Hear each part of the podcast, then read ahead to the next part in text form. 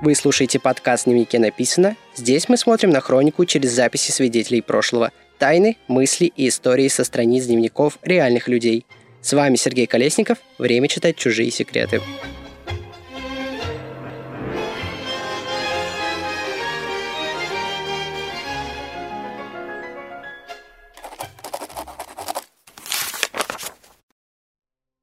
Вдруг загудело. Сначала вдали, потом кругом меня. Сразу как-то виск, вопли, стоны.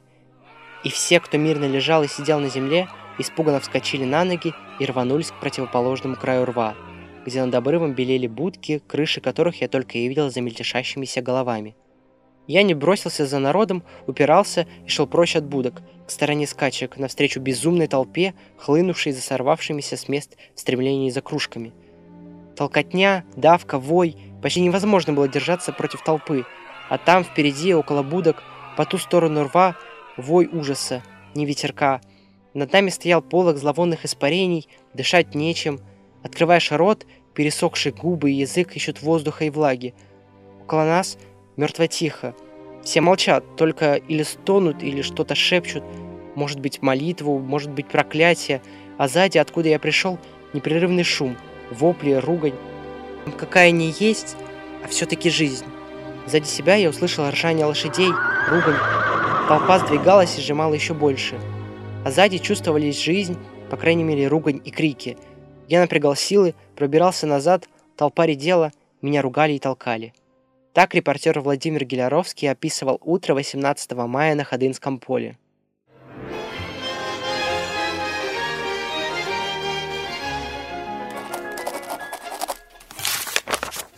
Кто начал царствовать ходынкой, тот кончит став на эшафот.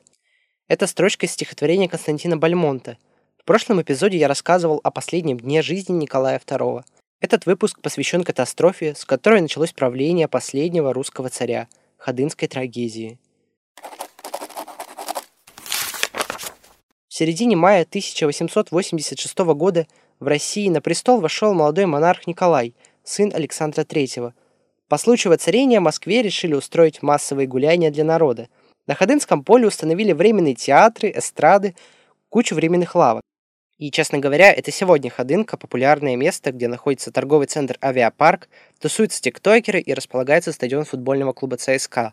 А больше ста лет назад это было огромное поле на северо-западе Москвы, рядом с которым проходил овраг, а само поле было усеяно ямами.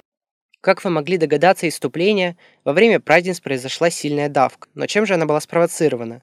Все дело в том, что поздравить молодого царя пришло более полумиллиона человек. И это на минуточку почти две трети населения всего города. Но вот как-то в конце 19 века не было еще кучи общественных пространств, и у простых людей не часто возникали поводы куда-то выбраться. Плюс ко всему, в этот день щедрость властей не знала предела – на площади установили множество ларьков, где бесплатно раздавали пиво, мед, сувениры и 400 тысяч кульков с царскими гостинцами. Итак, вот состав такого кулька.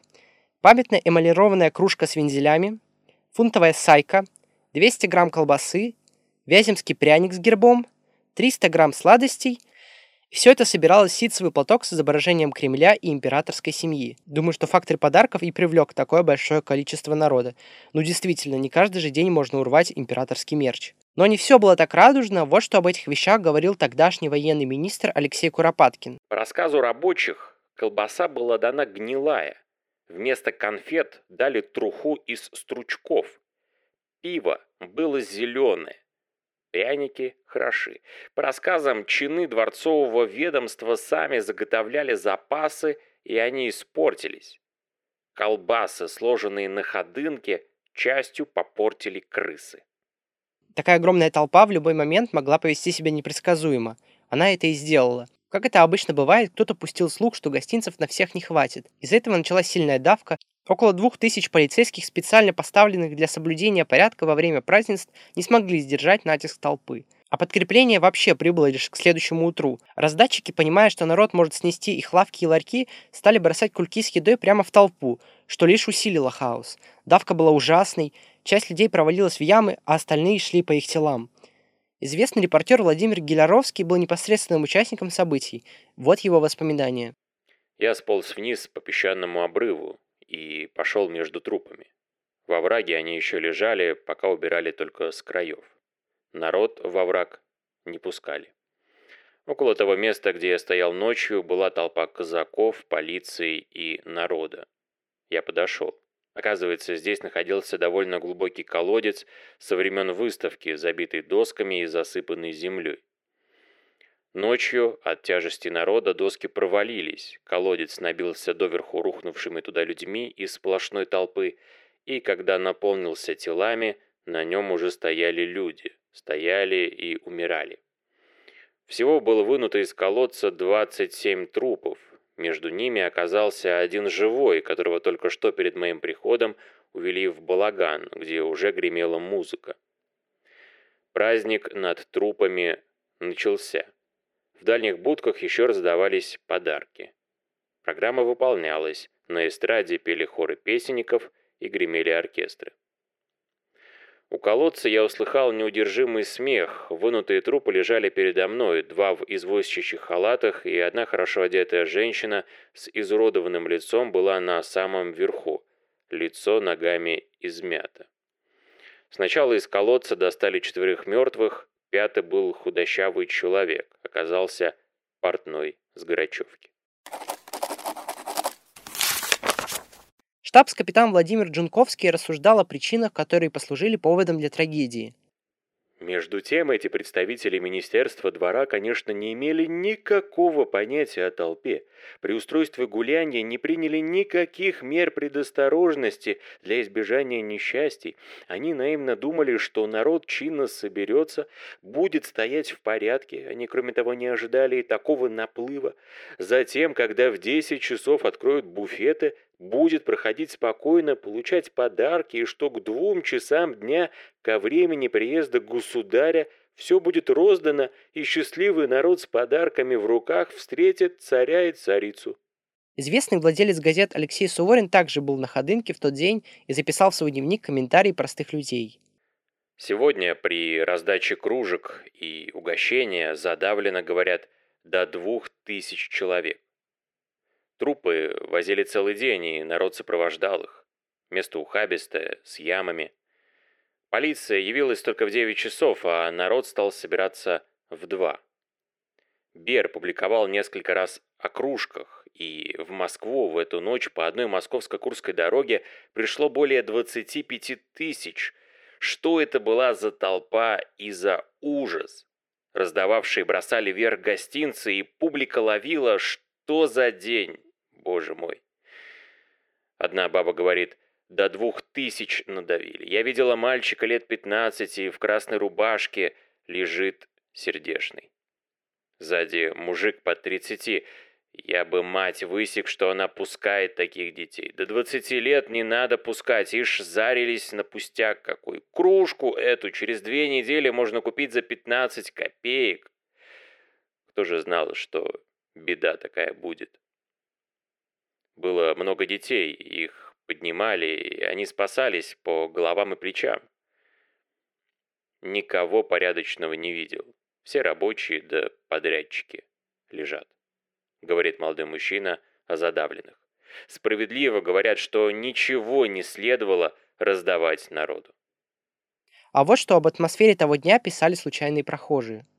В Москве мы были как раз в то утро, когда произошла страшная катастрофа на народном гулянии на Ходынском поле. Гуляя по городу, мы видели на всех улицах и даже подъезжая к Москве в поезде бесконечные вереницы народа с сумрачными лицами, молчаливые с узелками.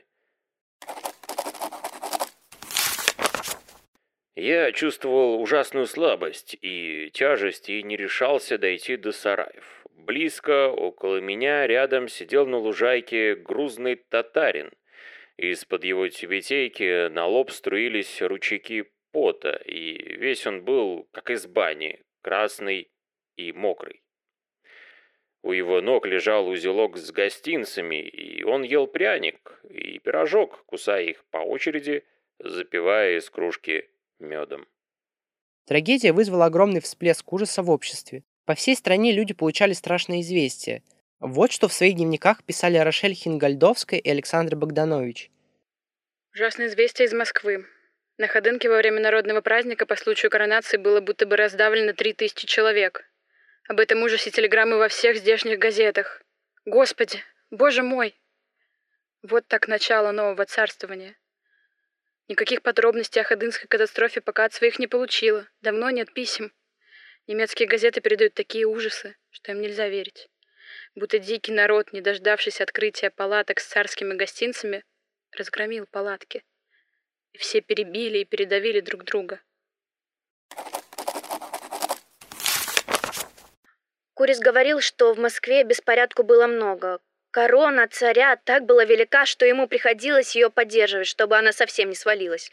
Рассказывая, что Власовский созвал московских воров и предложил им, чтобы в карманах не было бы револьверов, за что красть им разрешалось волю. Стеблин Каменский говорил, что во время народного гуляния не успели убрать все трупы, задавленных с Ходынского поля.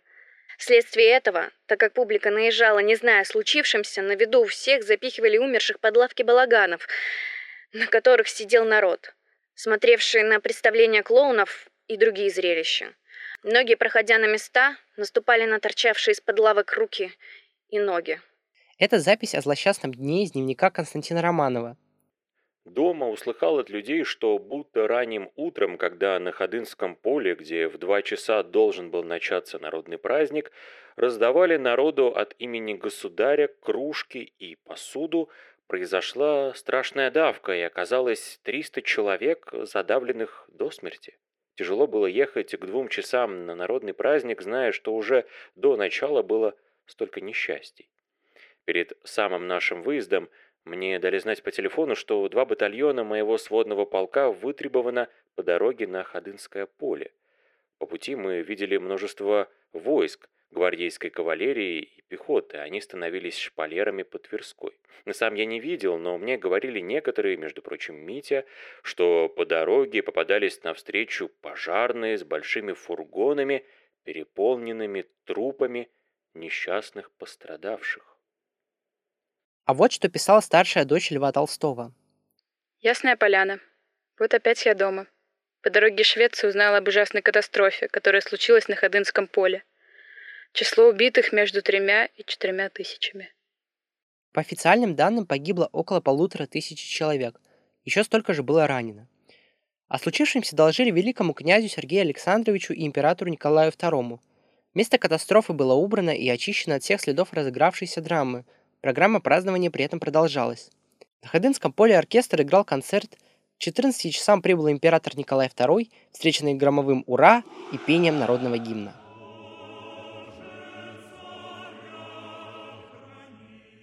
Вот как тот день вспоминал сам царь. До сих пор все шло, слава богу, как по маслу. А сегодня случился великий грех. Толпа, ночевавшая на Ходынском поле, в ожидании начала раздачи обеда и кружки, наперла на постройке, и тут произошла страшная давка, причем, ужасно прибавить, потоптано около 1300 человек.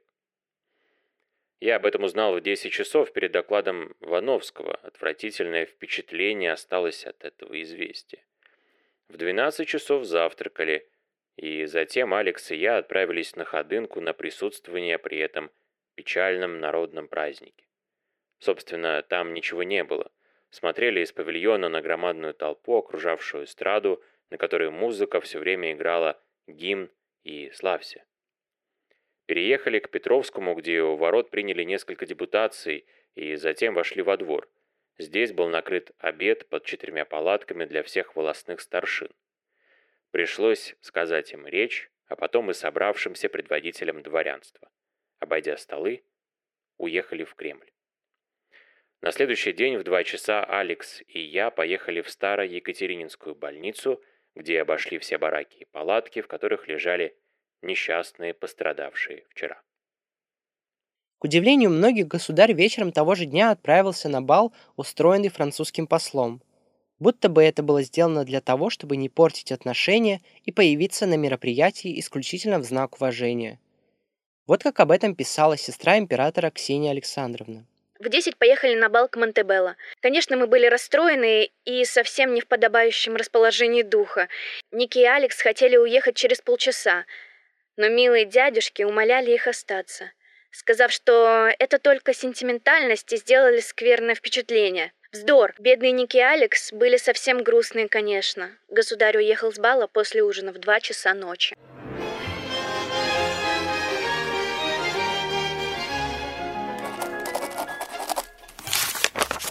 Большинство неопознанных трупов похоронили в общей могиле на Ваганьковском кладбище. Там и по сей день установлен памятник жертвам давки. Наказаны были московский оберполицмейстер Власовский и его помощник. Оба были сняты с занимаемых должностей. Власовский был снят с обеспечением пожизненной пенсии в 15 тысяч рублей в год. Это событие осталось сильным впечатлением в памяти людей, поэтому такое кровавое событие припоминали Николаю всю его жизнь.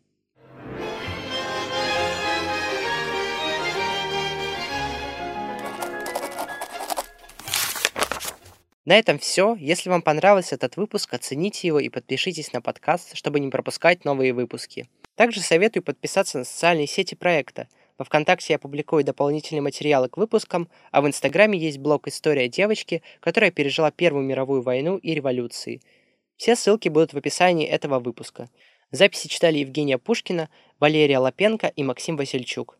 Кстати, Максим ведет собственный подкаст «Хвоста состава» об истории железных дорог, поэтому если вам интересны приключения из вагона поезда и вы хотите узнать, чем можно заняться в дороге, то переходите также по ссылке в описании.